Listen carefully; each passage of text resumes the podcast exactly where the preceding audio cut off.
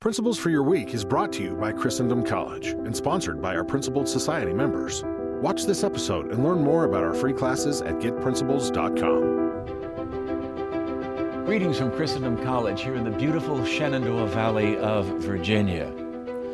You know, one of the great challenges we're facing today is the denial of the truth.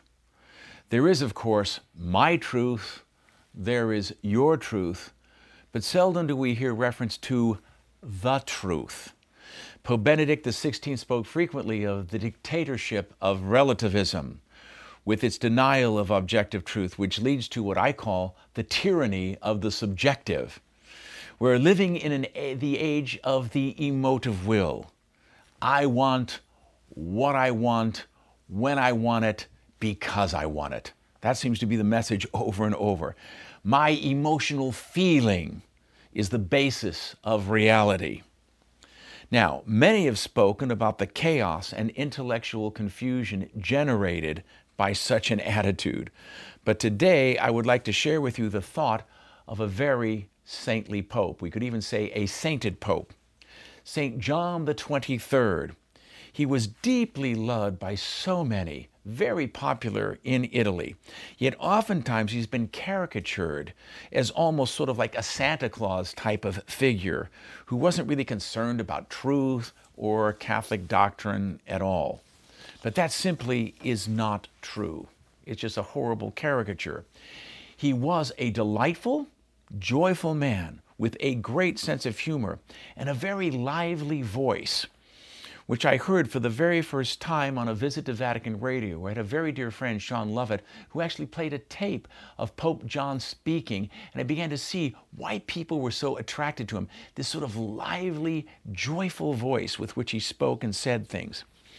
But when it came to his office as chief shepherd of the church, he had a very clear sense of this dangerous trend in the modern world of denying objective truth.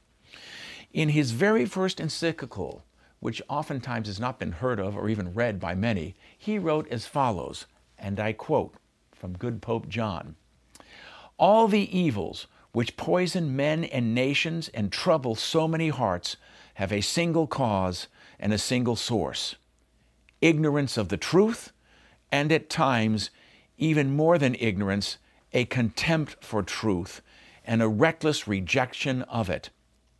Thus arise all manner of errors, which enter the recesses of men's hearts and the bloodstream of human society, as would a plague. These errors turn everything upside down. They menace individuals and society itself.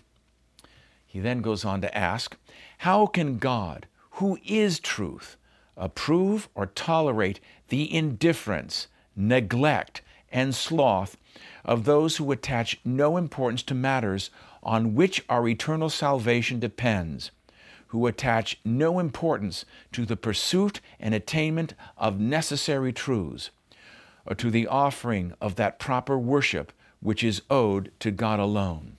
End quote. Great words, powerful teaching from a great pope, St. John the 23rd. Pray for us.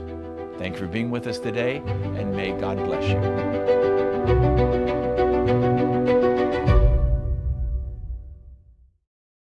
Thanks for listening. Amidst a culture that attacks our faith and heritage, Principles and Christendom College help Catholics to know, live, and share their Catholic faith. Together, we can spread the light of truth to help renew the church, the family, and the culture. Support this and other free and faithful Catholic content at getprinciples.com/support.